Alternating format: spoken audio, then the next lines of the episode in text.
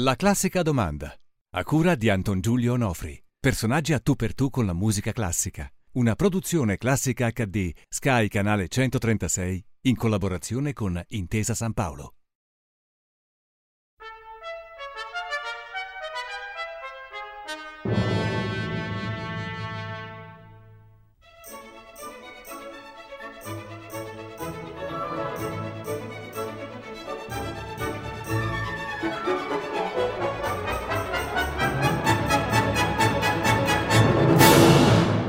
Benvenuto alla classica domanda, un premio Oscar, anzi tre premi Oscar. Eh, Vittorio Storaro, maestro della luce, maestro della fotografia, del cinema, eccetera, eccetera. Ma lasciamo che sia lui in un minutino a farsi un autoritratto per il nostro pubblico. Ehm, non ho mai fatto un autoritratto di me stesso. Però mi sono confessato varie volte, ogni volta che faccio un seminario o un'intervista, eccetera. Diciamo che io sono il sogno abbastanza realizzato di mio padre. Mio padre, proiezionista di una grande casa cinematografica degli anni 50, la Luxfilm, sogna indubbiamente di far parte di quell'immagine che proietta. Mi spinge quindi a studiare fotografia, poggia sulla mia spalla il suo sogno di realizzare quelle immagini.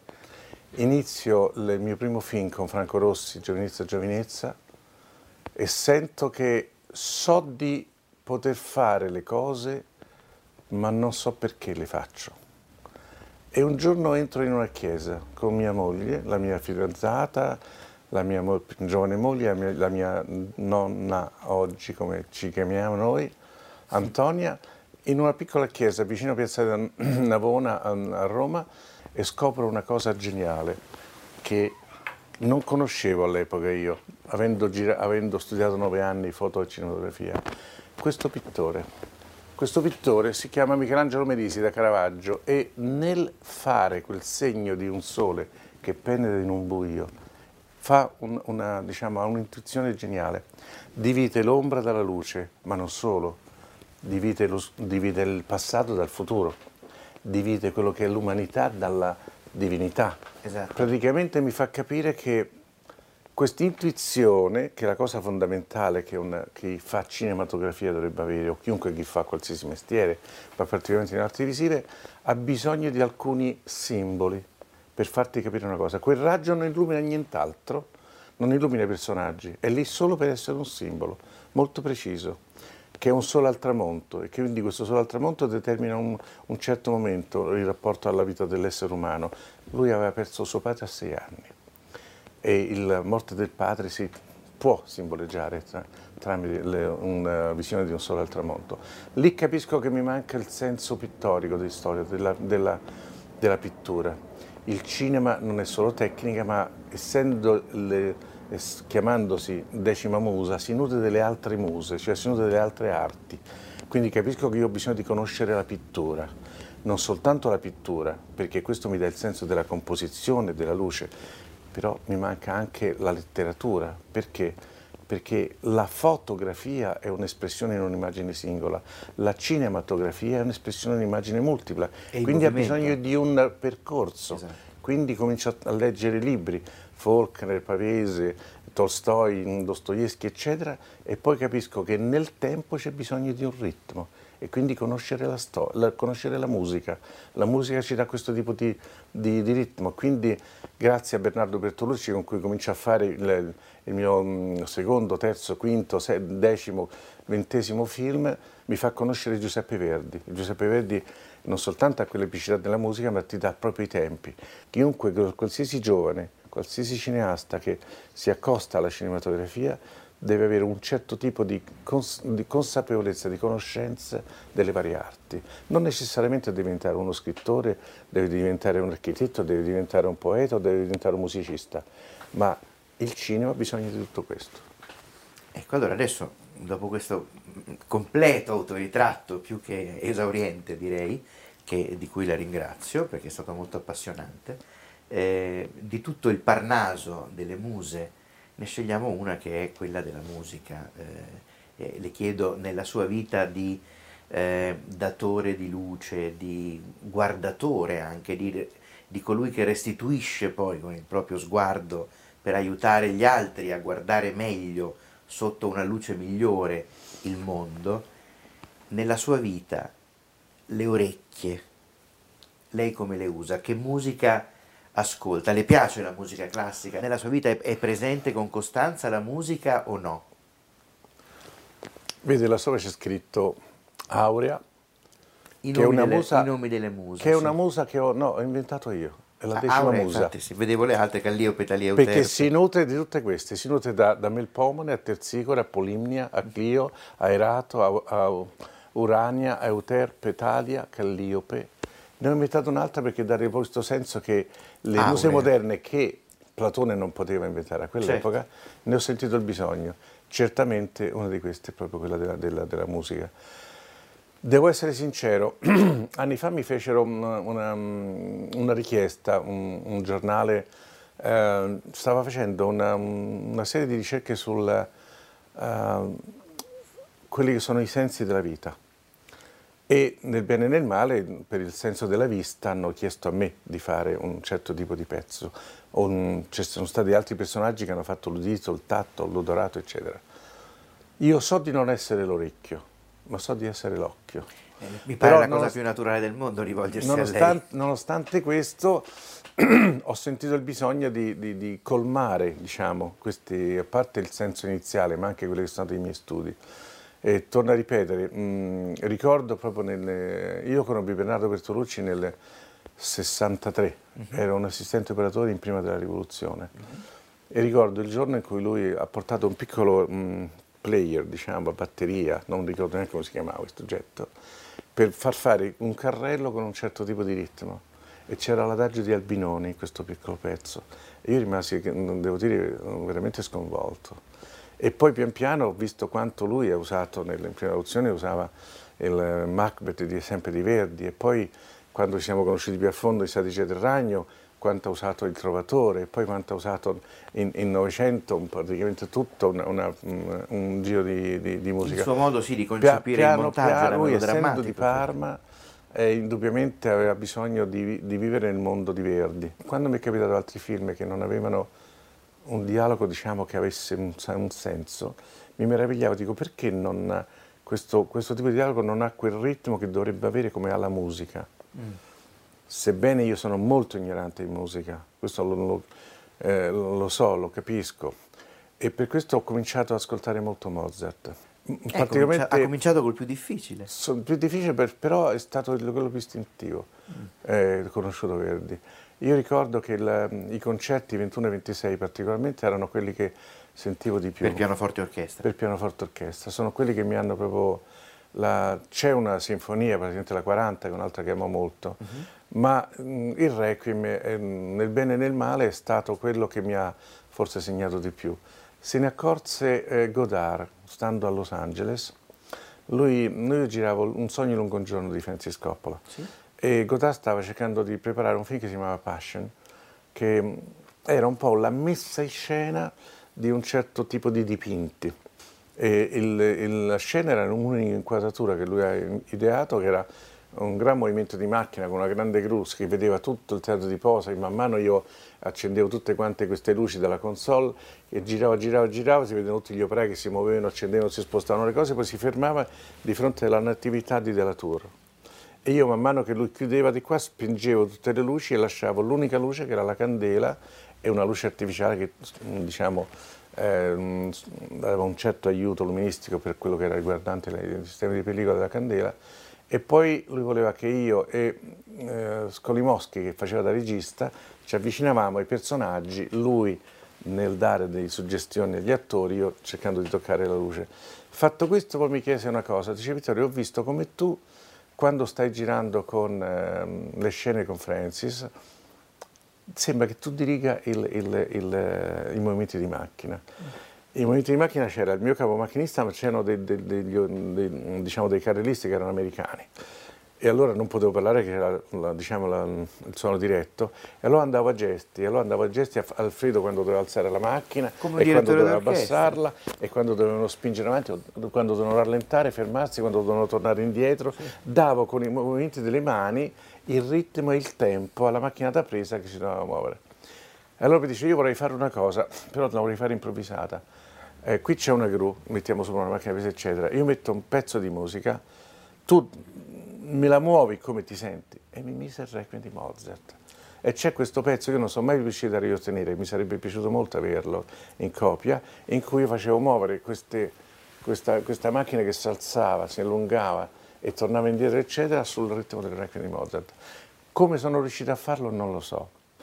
È un consiglio a voi ragazzi, andate a vedere i musei.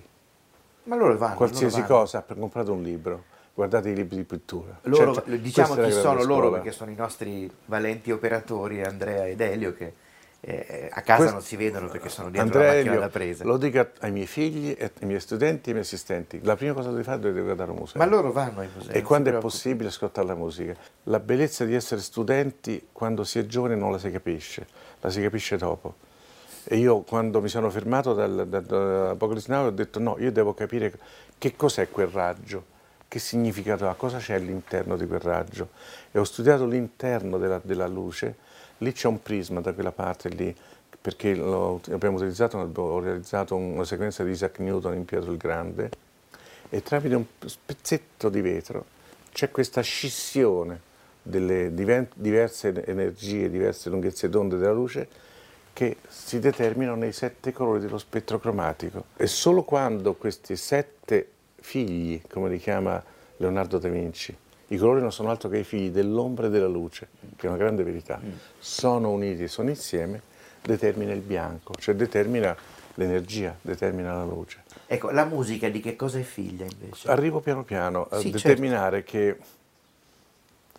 io, sent- come ho detto prima, sen- sentivo il bisogno di nutrirmi de- di letteratura, di, di- di- di- musica per il ritmo e di pittura. E ho fatto un qualcosa che è molto strano. Ho diviso questi elementi, ho diviso l'ombra dalla luce, ho diviso il rosso dal verde e dal blu eh, per analizzarli, per rispettarli, per capirli, perché l'unica stavo cercando, in realtà qualsiasi mestiere noi facciamo, in realtà noi cerchiamo il senso della nostra vita, cerchiamo di capire chi siamo, cerchiamo di dare risposte alle nostre stesse domande.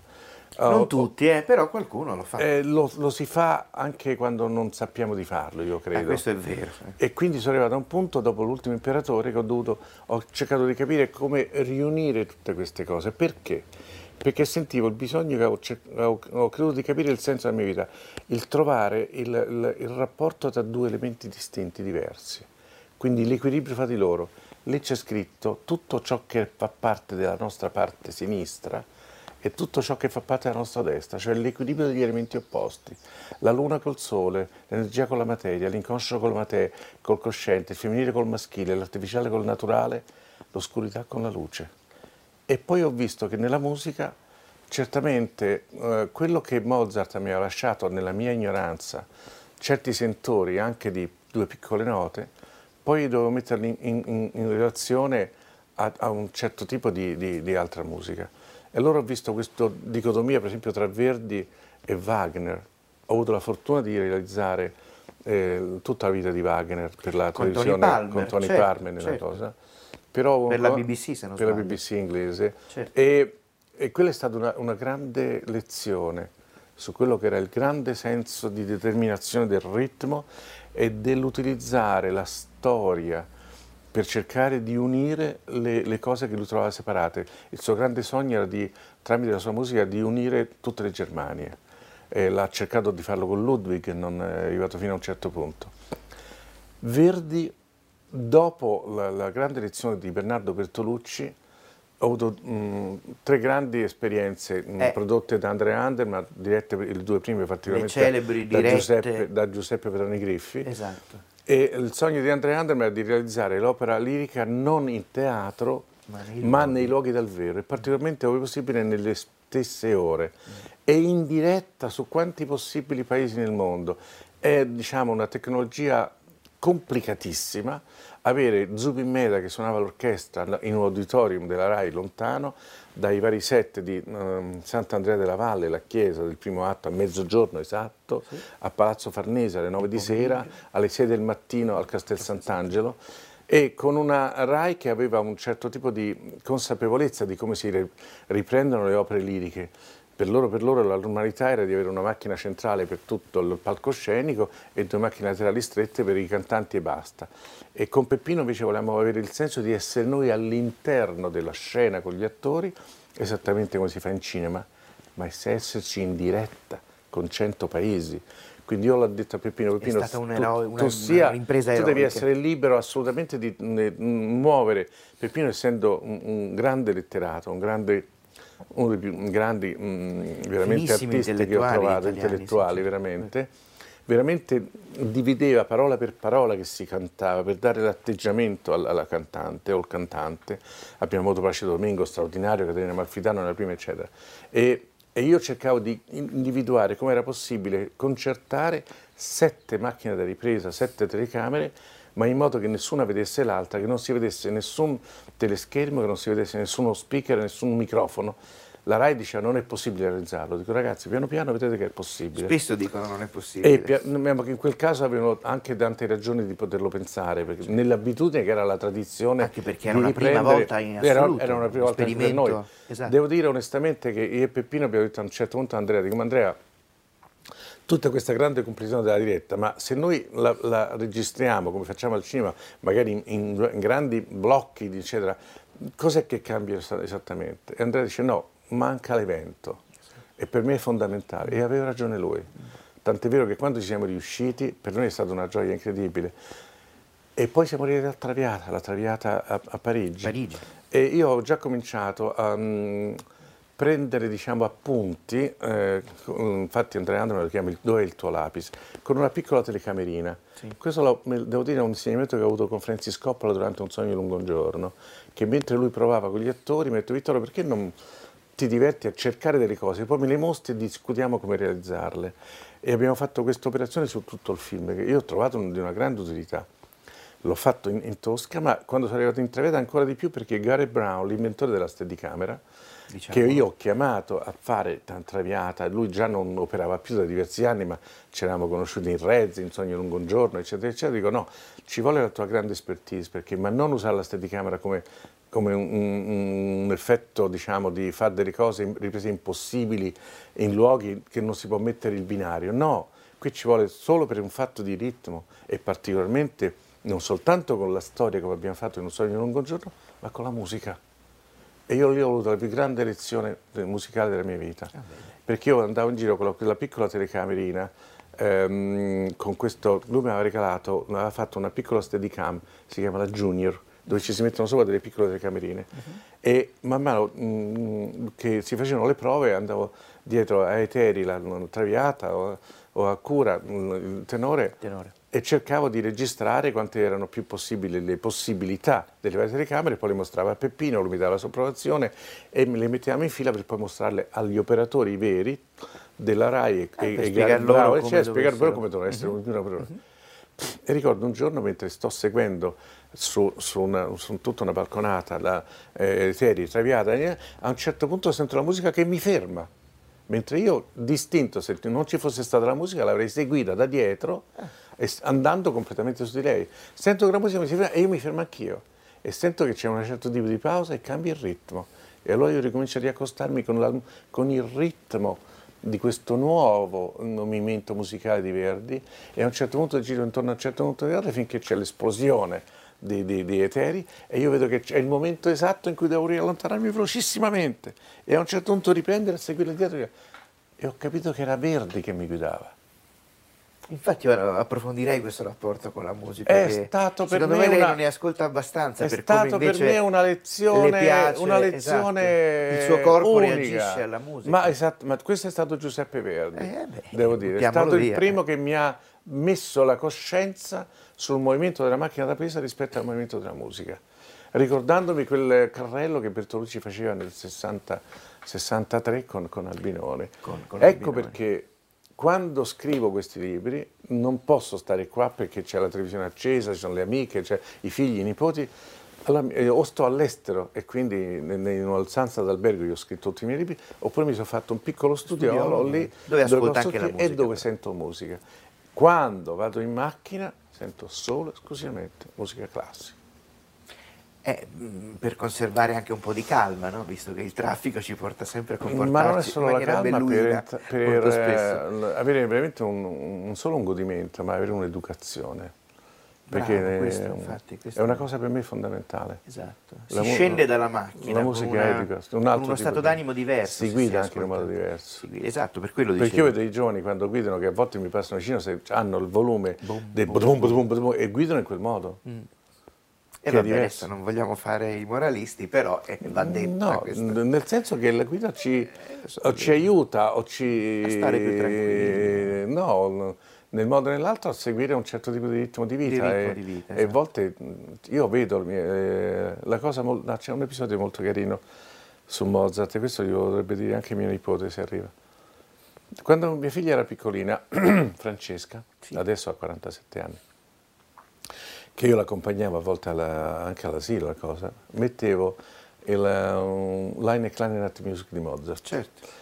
E, e, io non, non, sono in grado di farlo, però ci divertivamo con le manine a dirigerlo, tan, tan, e lei mi seguiva con la manina, eccetera. E l'ho fatto per un certo numero di anni. Poi lei è cresciuta, ha avuto un sonnino, eccetera. Poi è nata un'altra bambina da lei, che è mia nipote, che si chiama Eleonora, uh-huh. e non so per quale ragione quando... Nome verdiano?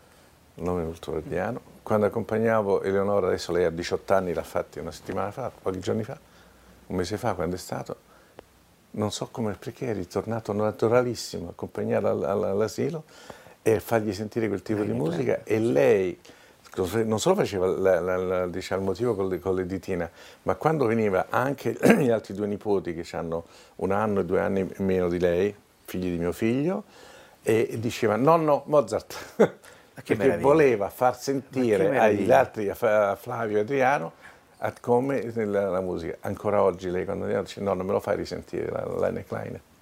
È bello Questo poi quando bello. sono i bambini Questa stessi ad accorgersi. Esatto. Secondo me lei in una prossima vita, se, se eh, qualcuno può credere nella reincarnazione, farà il direttore d'orchestra, perché quell'episodio di Godard e questa che, bambina che so, dirige so, la, la so. Clarinat Music. Mia eh, madre secondo me mi ha sempre una, detto, Vittorio, il mio sogno era che tu facessi il pianista. Ah. E allora io ho presi molti anni fa, quando mia figlia Francesca, eh, come sempre cerca di trasferire certe cose che non siamo riusciti a fare, mio padre l'ha fatto con me, a lei, mm. a mia figlia Francesca un pianoforte che è di là, che è uno Strauss, che l'ho preso, non mi ricordo dove l'ho trovato. E lei ha fatto un certo numero di anni di, di scuola di musica, poi ha preso tutti i suoi eventi, non l'ha portata avanti, è tornata Eleonora che giocava sempre il pianoforte, ha detto no, non vorrei andare a studiare musica, ha cominciato a studiare musica anche lei, poi adesso ha tutti gli altri interessi, ovviamente si fermano, non, non lo portano completamente avanti, si, si passa di, di, padre in figlia, nipote, di generazione in generazione. Di, mh, come diciamo, un sentore di, di affetti, di, di, sentori non è completamente sviluppato, chi lo sa se ci sarà un altro nipotino. L'importante è non interrompere questa colonna sonora, che, che no, appunto, il pianoforte deve essere un amico sì, sì. di tutti, appunto, di tutte le generazioni, visto che lì non invecchia, sì, il pianoforte funziona sempre. Tant'è vero che infatti un giorno in cui mia figlia ha detto, perché voleva spostare i mobili di casa, una situazione diversa, eccetera, voleva spostarlo, dice, beh allora lo vendiamo. E Eleonora mi ha guardato io dico, nel modo più assoluto. Certo. L'ho spostato facendo degli righe per terra. Non è un'automobile L'ho usura. spostato in un'altra stanza, dico, questo non si tocca. Maestro, eh, noi mm. parleremo ancora per ore con lei, ma eh, purtroppo il tempo stringe. Io la ringrazio moltissimo di averci illuminati con tutta questa eh, saggezza, anche perché insomma lei ispira tanta vita vissuta, esperienze che le hanno regalato tutte queste emozioni che ci ha trasmesso durante questa Ma bellissima... torno a ripetere che è educazione. Quando Francis Coppola, che nel... Francis Coppola credo che ha visto il conformista, si è innamorato del conformista, mm. l'amore per avere anche del, della cultura italiana in quel film in cui sentiva il bisogno, praticamente nella sequenza con Marlon Brando, che ci fosse una, una cultura europea, non soltanto americana, veniva certamente da, dal fatto di, di questo dipinto perché io ho portato questo concetto nella sequenza del conformista quando il protagonista incontra il suo maestro e parlano del, del mito della caverna di Platone. Uh-huh. Quella sequenza sicuramente l'ha toccato Coppola e mi porta in, in, in, in America, a fare, siamo andati nelle Filippine a girarlo, perché dentro di sé sapeva che c'era bisogno di questo tipo di cultura, del rapporto luce-ombra e del rapporto di un racconto di determinazione di significato della luce e dell'ombra per quel personaggio di Cars. Quando c'è l'attacco degli elicotteri, che, mm, e che il Gore dice io faccio uh, musica con i miei ragazzi perché so che mm, a tutti piace metto eh, Wagner, Wagner, uso Wagner e, e, allora nel preparare tutti i piani, i piani di, di, di, sul, sulla terra dell'attacco degli elicotteri sul, sul, sul villaggio, mm, diciamo, l'arrivo delle bombe, esplosioni eccetera, i bambini che escono da una scuola, tutta l'America si è alzata in piedi in quel momento, dice ma come noi bombardiamo le scuole con i bambini? Certo, se bombardiamo il villaggio di dei Viet Cong, ci anche ci sono le mogli, ci sono i bambini. Il villaggio ci sono tutti. Io ho detto, Francis, io ho bisogno del playback del, de, di Wagner, eh. perché il movimento del, del, del, dolly che deve andare su deve andare col ritmo che noi già sentiamo che sta arrivando.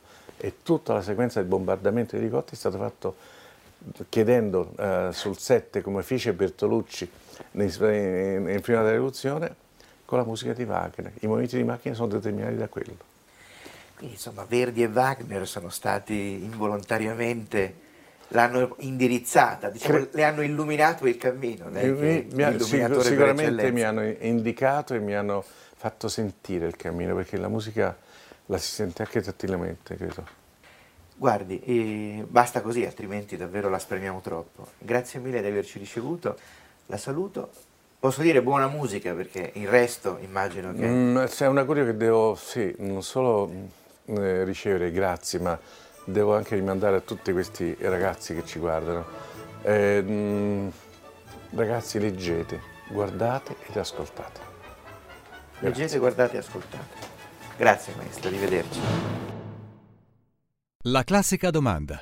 A cura di Anton Giulio Onofri. Personaggi a tu per tu con la musica classica. Una produzione classica HD, Sky Canale 136, in collaborazione con Intesa San Paolo.